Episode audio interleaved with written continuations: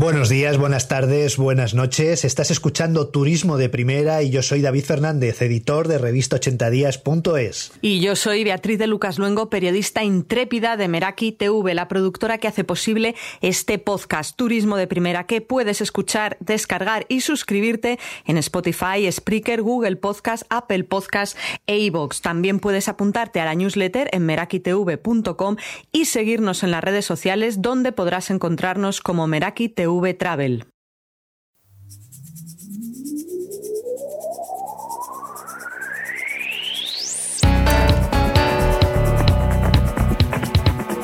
Fin de enero de 2021 y ya podemos extraer algunas conclusiones de lo que va a pasar en el resto de este año que todos nos prometían que iba a ser el año del cambio, el año el que iba a ser mejor que 2020, que había sido nefasto. Bueno, pues en este podcast semanal transmitimos lo que hemos aprendido en el año pasado y además analizamos algunas de las tendencias que se pueden dar, que ya se va viendo, van asomando esa puntita en el 21 y en el 22.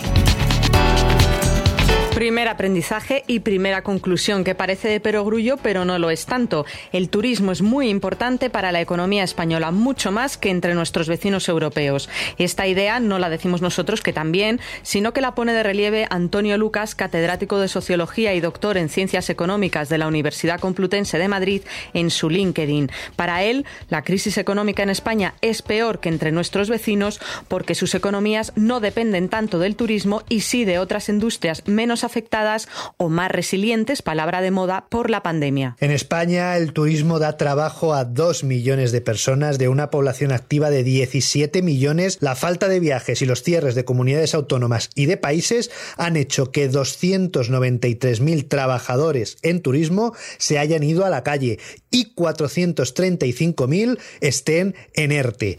ERTE es que si las cosas siguen como están, podrían convertirse también en nuevos parados. En el peor escenario para el turismo, Esperemos que no se dé y que esto remonte y vaya para arriba, pero en el peor escenario para el turismo, el número de despedidos podría alcanzar las 700.000 personas. En este sentido, merece la pena también poner en valor las palabras de Lucas, que dice que los ERTES son un gran invento para salvar empleos en crisis transitorias, como creíamos en realidad que sería esta en marzo del año pasado, pero que cuando una parte de la caída de actividad es permanente, el ajuste es inevitable. Y es que mucha gente piensa que este derrumbe el turismo solo afecta a hoteles, agencias de viajes o aerolíneas, pero no. Cada viajero que no viene del extranjero o que no se mueve de una región a otra de España es un cliente menos en tiendas, en restaurantes, en bares, en museos, en centros de ocio y por lo tanto todos estos negocios también se ven afectados. Es decir, es que somos un país de servicios. Y eso que llevamos cambiando o transformando el modelo económico productivo español desde la crisis de 2008 por lo menos,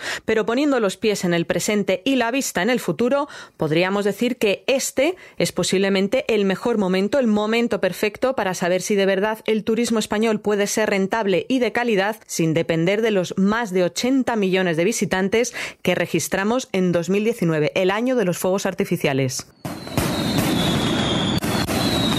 80 millones de visitantes. Esta cantidad significa masificación en los destinos, sobreexplotación de los recursos naturales, destrucción del pequeño comercio local. Sin embargo, en 2020 solo nos han visitado 20 millones de turistas.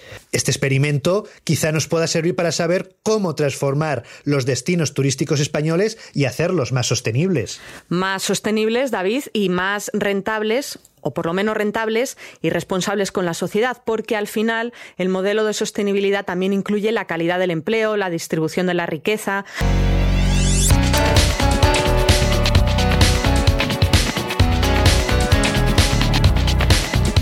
Bueno, la Semana Santa y el verano son los siguientes objetivos, pero con la experiencia de 2020, los viajes que se realicen en esta época dependerán de dos condiciones. La primera es el control de las nuevas infecciones por COVID, además en una situación muy difícil con las dos nuevas cepas que son más contagiosas. Y la segunda es el ritmo de vacunación, que está siendo lento y con problemas de suministro y además va a haber que ver, valga la redundancia, si estas vacunas son efectivas contra las nuevas cepas. Sin olvidar tampoco, David, que estas dos temporadas, la de Semana Santa y la de verano, tendrían que haber empezado a moverse, a comercializarse desde Navidad.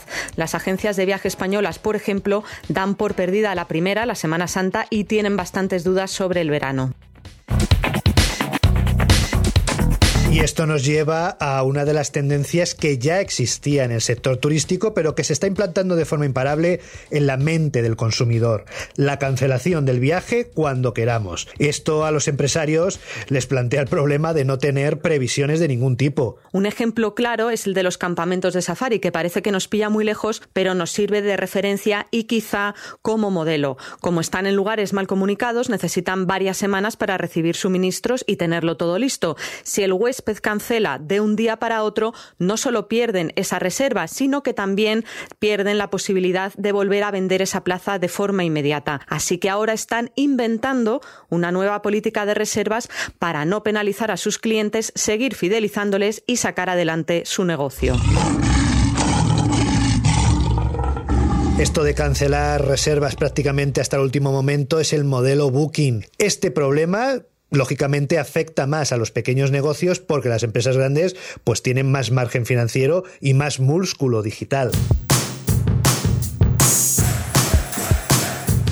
Músculo digital es lo que me trae ahora a la cabeza otra de las tendencias que como todo últimamente viene de Asia, lo bueno y lo malo, no sé qué pasa, las superaplicaciones que nos van a dejar hacer de todo, la compra semanal, la reserva del viaje o del vuelo, una transferencia bancaria, pagar facturas, pedir comida a domicilio. Gigantes como Alibaba ya las están desarrollando en Asia y empresas como Facebook o Google están experimentando con la misma filosofía. Como todo, el problema para el sector turístico otra vez es la dependencia dependencia de tres grandes empresas que van a determinar cómo se harán las reservas, cómo llegar al cliente y por lo tanto los negocios turísticos van a perder la capacidad de tomar decisiones independientes sobre dónde y cómo vender. No sé, quizá a algunas empresas turísticas les va a pasar como a las librerías con Amazon, que desde que el gigante de Jeff Bezos existe ya no venden ni un libro a nadie en tienda física. Yo lo que espero, David, es que esas super aplicaciones nos permitan cargar todos los certificados que los países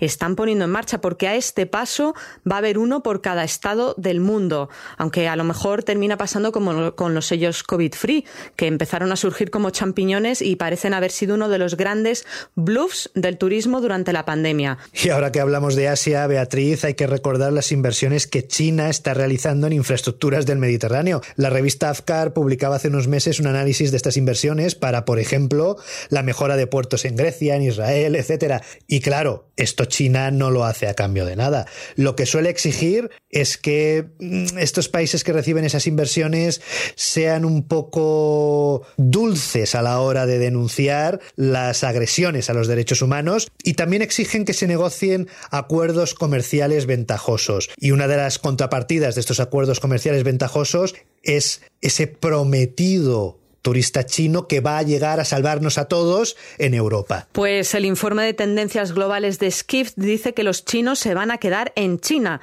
o como mucho recorrer los países de su entorno. Así que realmente lo siento por los lobbies del lujo que llevan años catequizando por aumentar su número en nuestro país. Eso sí, los que vuelvan a Europa lo harán buscando eso que no pueden comprar ni todos los renminbis del mundo, aire puro y limpio. Así que Noruega, Suecia, Suiza, Finlandia seguirán ahí en el top de su agenda viajera. Ole por ese palabrejo que ha sido capaz de pronunciar, pero creo que otra de las cosas que vamos a ver este año es la llegada de los tan ansiados y prometidos millonarios fondos europeos, fondos que exigen su uso en proyectos sostenibles. Así que la tan manoseada y violada sostenibilidad quizás sea una realidad a partir de 2021, porque varias empresas del sector turístico ya están elaborando sus proyectos para intentar acaparar algunos de esos milloncejos con los que se pretende mejorar los destinos en los que estas empresas funcionan. Pues que no se pierdan el podcast que dedicamos al análisis del impacto del cambio climático en los destinos de costa, porque yo creo que pueden tener buenas ideas.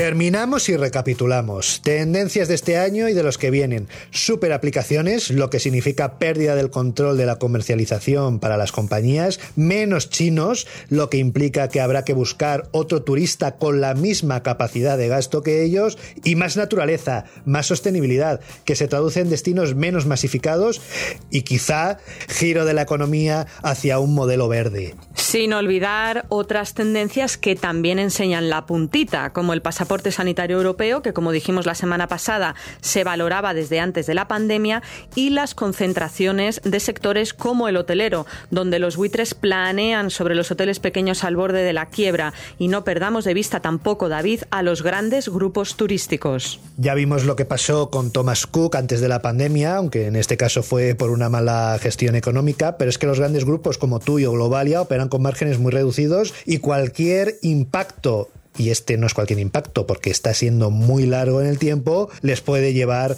a la quiebra. Así que ver, veremos. Ver, veremos y aquí nos escucharemos. Suscríbete también a la newsletter y recíbelo en tu correo electrónico a través de merakitv.com y búscanos en las redes sociales como Meraki TV Travel. Muchas gracias una semana más, nos escuchamos la que viene.